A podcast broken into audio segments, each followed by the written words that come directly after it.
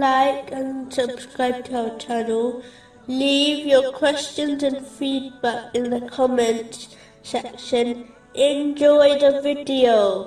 Continuing from the last podcast, which was discussing chapter 8, verse 74. But those who have believed and emigrated and fought in the cause of Allah, and those who gave shelter and aided, for them is forgiveness and noble provision. In a narration found in Sunan Ibn Majah, number 4137, the Holy Prophet Muhammad, peace and blessings be upon him, advised that true richness does not lie with many worldly possessions, but it lies with being pleased and content with life.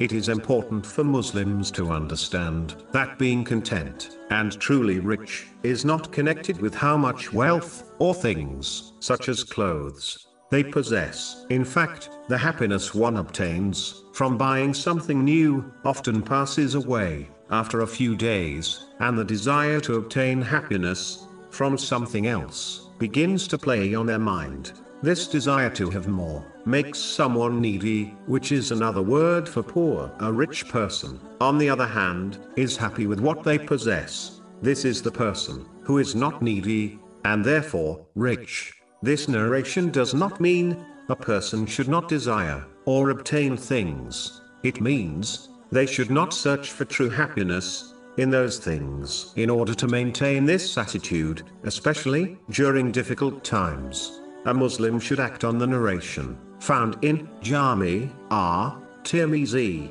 number 2513, which advises that a Muslim should observe those who possess less than them, in order to avoid becoming ungrateful, and this prevents impatience during difficulties as well.